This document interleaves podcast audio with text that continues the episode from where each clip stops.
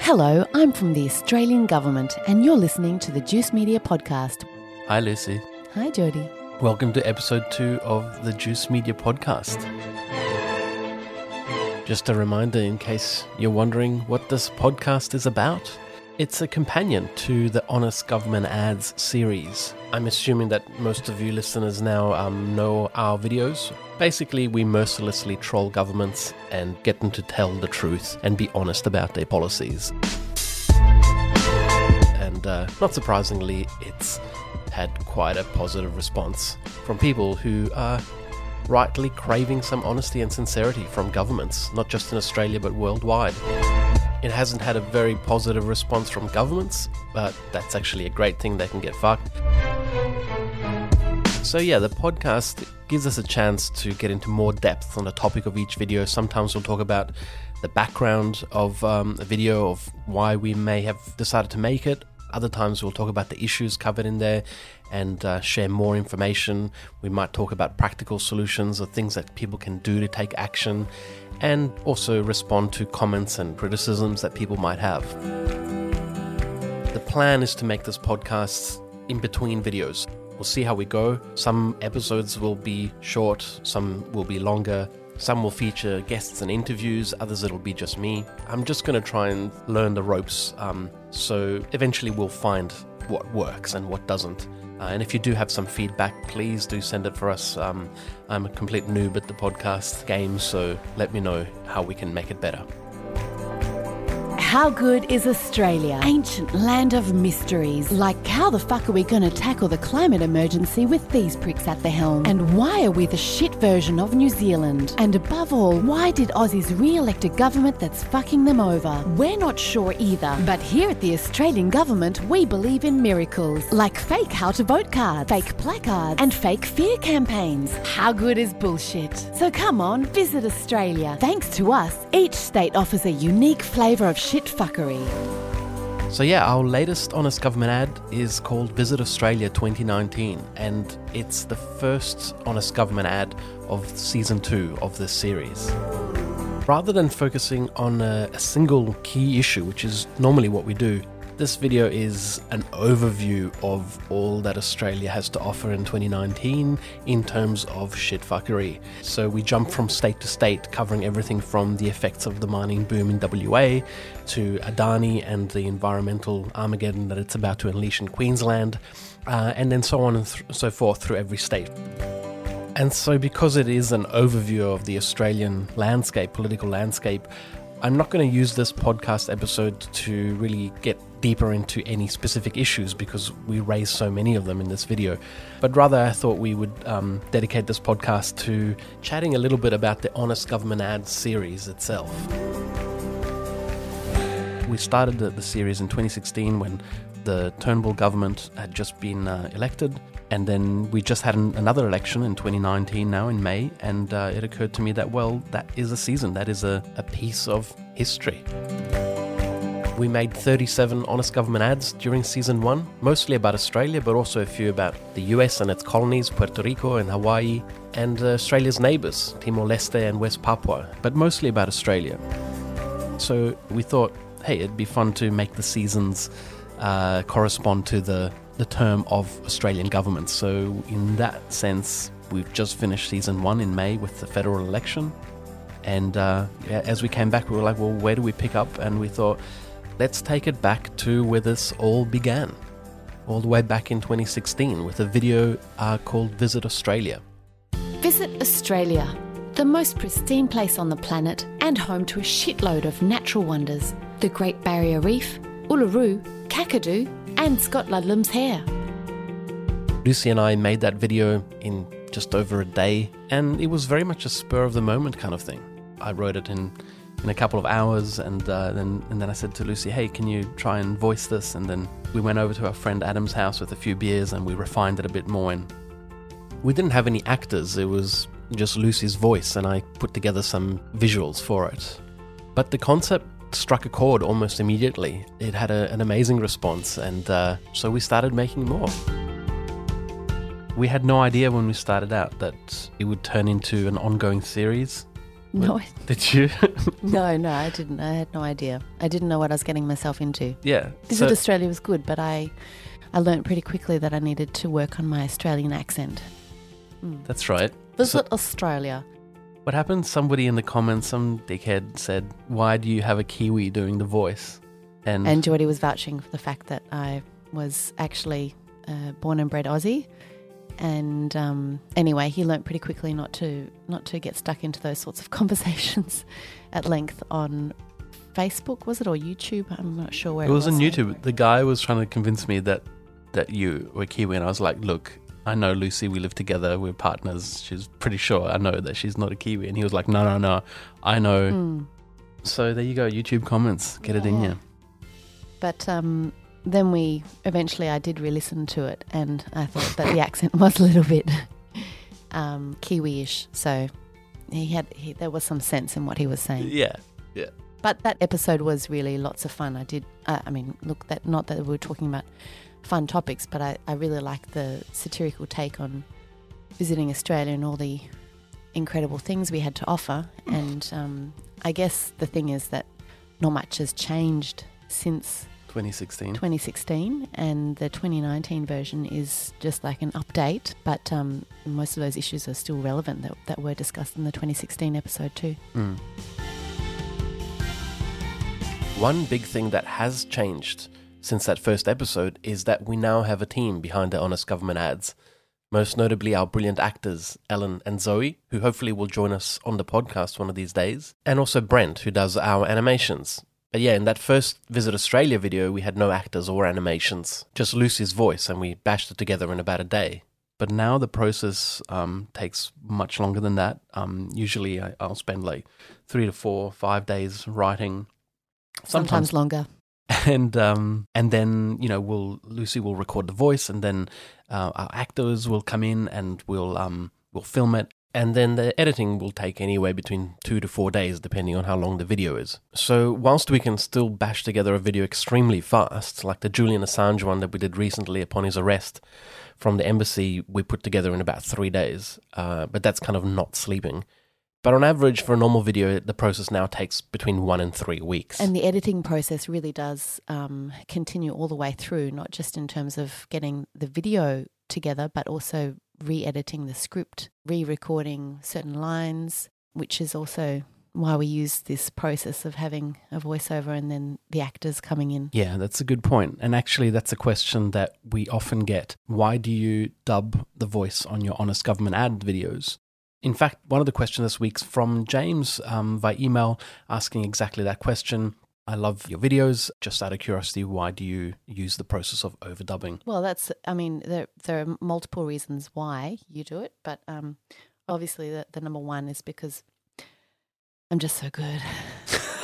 Because I'm Batman. Uh, no, that's, I'm joking. Um, but we're not like a professional filming studio. Well, hang on. What do you mean by that? we're not set up to do direct audio to camera. Right, Like, sure. That's, that's a different kind of studio, isn't it? Yeah. But I don't know. uh, I mean, I assume it is. Okay, look, so it's a bit of a technical, geeky question, but because so many people have asked it in the past, I'm going to explain it briefly. And uh, hopefully, yeah, it'll clarify this question for all the people who are wondering why we overdub the voice in the Honest Government ads. The key reason that we do it this way is because, in order to make the video fast paced and to keep the momentum really going, we chop out all the natural pauses of breaths that would normally come in when someone talks. And we might also overlap. So, as one sentence is finishing, another one comes in, and that helps to really keep the pace fast, which is kind of how ads work. So, to kind of replicate that intensity and fast pacedness of the ads, I have to edit the audio you can't do that if the audio is connected to video because when you chop out a bit of like a breath you know you, you would immediately notice that the you know there's some frames missing in the video. So that explains why we record the audio separately to the video. So the next logical step from that is that it um, for me to get the actor in to do the voice and then have to get them in another day to do the video and then potentially have to get them in again during the editing process which as lucy said we often make changes. So, like, you know, often I will go, ah, let's change that line to something else. Or we might think of a better joke, or something might come up in the news and we want to reference it at the last minute. Well, Lucy and I live together. So it's very easy for me to get Lucy in um, and make all those changes at, at short notice. You know, once Luke has gone to sleep uh, in the evening, we'll patch up some vocals. And again, to get the actor to come in a third time to do that would just or be a fourth or a fifth. Yeah, yeah. Or right up, up until 10 minutes before uploading the, Yeah. the video. would just not be practical. So doing it this way really gives us um, flexibility, and it just makes it so much more efficient because we would take so much longer if we had to uh, get an actor back in to use the same voice that that they used in the filming process. So whilst it might sound complicated to you listening to all of that, actually this system that we use just makes the whole process a lot faster and quicker and more efficient and flexible, and uh, and it works great ultimately. Also because um, Lucy, she well, you know, she was just joking before, but she is awesome. She has a great. I love her voice and her comedic tone and, and voices, and she's good at accents as well. she's oh, on the man, I really don't know what you're talking about. I need so much more practice. I'm telling yeah, you. Yeah, but you know, you I'm telling you right now. you've got a knack for it. So um, it works really well. Um, as they say, if it ain't broke, don't fix it. Speaking of questions, we have another one. This is from Angela. What do you mean, the Juice Media? Seriously, I would love to hear the story behind the name. So Angela runs a YouTube channel called What Do You Mean? Oh, She's only started out recently, but she's going to be a force to contend with, so check it out. She's also one of our patrons, so huge thanks to Angela. What do I mean, the Juice Media? Well, look, short answer, there's a bigger story behind it, but short answer for now. Whenever I've tried to deal with any issues, whether it was in rap news or in honest government ads, I've or in always academia? Yeah, yeah. I've always been attracted to the idea of trying to strip away the kind of getting past the peels and the pips and the pulp and all of that to really squeeze out the essence, the juice of a story so that we can understand the underlying causes, the structural elements that uh, underpin our society. So I guess yeah, that's it's very loose reference to that kind of approach to dealing with um, analyzing and narrating what's happening. The Juice Media. As mentioned, I'm also going to address from time to time criticisms that I see in the comment feed. And just a reminder that the reason I tend to respond to criticisms from time to time isn't necessarily to try and win an argument with the person. It's more for the benefit of other people who are reading the comment section, who might be wondering the same thing. So here we go. First up, Billy B on YouTube. He says, Hey guys, thanks for all the political stuff you expose. Brilliantly done. But the climate and extinction crisis, really? Uh, so Billy B is referring to my blurb for the video in which I talk about some of the key issues that we're going to focus in season two. He says, Sure, man made toxic pollution is real and disgusting, but do you honestly believe that the entire changing of global climate is directly related to how we're making this all happen? In other words, is humanity responsible for it? If so, please give us some informative links insight into this. So far, you really don't offer any substantive arguments. It seems to be a hardcore belief you have. Are you taking the word of the same corrupt politicians that lie to us all the time about important things? No, Billy B, I, I would never do that. I'm taking the word of scientists. So, in response to the first question, I'm just going to say that I believe scientists. And when I say believe, I mean I trust that they are telling us the truth. 97% of climate scientists believe that Earth's climate has warmed significantly since the 1800s, that human activity is responsible for this. I trust that they are using the scientific method, that they are publishing in peer reviewed papers, and that they are debunking whatever evidence is not accurate. And at the conclusion of all of that scientific process, they are telling us the truth. So uh, listen to scientists. This is what scientists are telling us. Look it up. The most cited one, I'm just looking at this is up on Wikipedia. So, I mean, I'm trying to find something that is not partisan. Among the most cited is a 2013 study of nearly 12,000 abstracts of peer reviewed papers on climate science published since 1990, of which just over 4,000 expressed an opinion on the cause of recent global warming. Of these, 97% agree, explicitly or implicitly, that global warming is happening and is human caused. It is extremely likely that this warming arises from human activities, especially emissions of greenhouse gases in the atmosphere. Natural change alone would have had a slight cooling effect rather than a warming effect. This scientific opinion, I'm still quoting, is expressed in synthesis reports by scientific bodies of national and international standing and by surveys of opinion among climate scientists, individual scientists, universities, and laboratories. Conclusions warming of the climate system is unequivocal, and since the 1950s, many of the observed changes are unprecedented over decades to millennia. Atmospheric con- concentrations of CO2, methane, and nitrous oxide have increased to levels unprecedented in the last 800,000 years. Human influence on the climate is clear. This is still quoting. It is extremely likely, 95 to 100% probability, that human influence has was the dominant cause of global warming between 1951 to 2010 and so on and so forth. Um, yeah, this stuff isn't coming from corrupt politicians, it's coming from our scientists. These are the people who we pay and support to become educated and to tell us what is happening in the world. So if we don't listen to them, um, what the fuck are we doing? So, yes, of course, I honestly believe that what's happening to, to our climate and the extinction of species, which is now just on the level of the sixth mass extinction, is caused by humans. I feel like um, I, am going to stop trying to justify this. I'm just going to take it as a given. And uh, it's really up to other people who feel that this is a huge hoax to provide, you know, the evidence that they claim to venerate. But I'm certainly not going to make apologies for believing scientists. I feel that time is over. We just need to get on with telling the truth about the climate crisis and the extinction crisis that we're facing. Extinction, of course, is a natural phenomenon. It occurs at a natural background rate of about one to five species per year. But our scientists now estimate that we're losing species at up to 1,000 times the background rate, with literally dozens going extinct every day. Why is it important to acknowledge that the climate and extinction crisis is driven by human activity? Simply because if it is caused by human activity, it can also be solved and changed by human activity so it means that we can take action.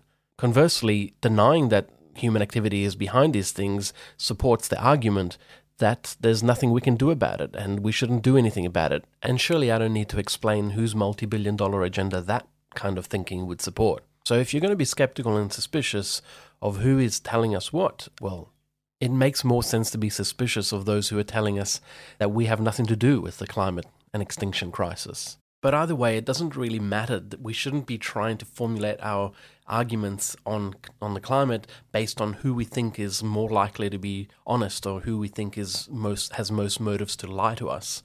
These are not logical arguments. They are forms of ad hominem. If we want to invoke reason and truth, then listen to scientists because that's their trade. So, in response to Billy B, not only do I believe what our scientists are telling us, but I'm going to keep talking about this issue. It needs to be the headline of every paper. As Guy Rundle wrote in a recent article, you know, during the war, the war was always at the front. It was always the front page article or maybe the second page, but it was always being talked about. And that's kind of what we need to be doing with the climate crisis. It needs to be the top topic of every agenda and every discussion and every plan and every thing that we as humanity collectively do, or even in our individual lives, that needs to be forefront and back of our mind, and it needs to be on the news. And the way that we're going to get to that point is by talking about it and speaking the truth. Which brings me to the second critical comment that I wanted to pick out. Um, this one's by Asinine. Great sense of humor, but do you have any solutions? Pointing fingers is not a productive exercise when the problem lies deeper within us all very sage words. Um, but I kind of feel like this kind of question is a talking point that's been fished out of somewhere. Reminds me a bit of Jordan Peterson saying, How can you expect to take on and fix the problems of the world if you can't even get your own life in order? You should focus on that first. And, you know, whilst there is some truth in that, I think it's healthy to do both at the same time because often they complement each other. We can feel better and become better people by having by working on things that are bigger than our own bedrooms. And also, we don't have to have all the solutions to the problems that we've identified in the world. We don't have solutions to many of these problems, but the first step to finding solutions is to acknowledge that there is a problem. So, for example, the climate and extinction crisis, which we were just talking about, we need the brightest minds to be thinking about this this problem. We need funding to be directed to those places where the brightest minds can develop solutions. We need to not cut funding. We need to not starve of oxygen the very people who have, have the, the power to address these issues. And how do we do that? Well, we change policy. We change the way that our governments spend our money, our taxes. And we vote accordingly for candidates who pledge to take serious action on the climate crisis. So when it comes to solutions, I'm not a scientist or an engineer. I'm I find myself in this world of media and information. So what I can offer um, in response to Asinine's question is raising awareness. That is such a fundamental thing. It doesn't solve anything on its own, but at the same time, if we're not aware, if we're not aware and informed and educated about the problems that we face, then we're not going to be prepared to deal with what's coming. We might wrap it up here. I'd like to keep these podcasts relatively short. Thanks to Lucy for joining me today. Thanks for having me on the show. Sorry I had to duck out halfway, That's okay. but uh, that's just life for me at the We, moment. we understand. Bye. And uh, a big, big thanks and shout out to all our patrons and supporters who keep us going from month to month. Um, your contributions is what helps us to make the honest government ads and to keep them getting better, and now also makes this podcast possible. So, extreme gratitude from all of us here at the, the Juice Media team. We're going to get cracking now on the next honest government ad. So, if you have any questions for the next podcast, hit us up info at thejuicemedia.com. Otherwise, we'll catch you soon online for some more genuine satire.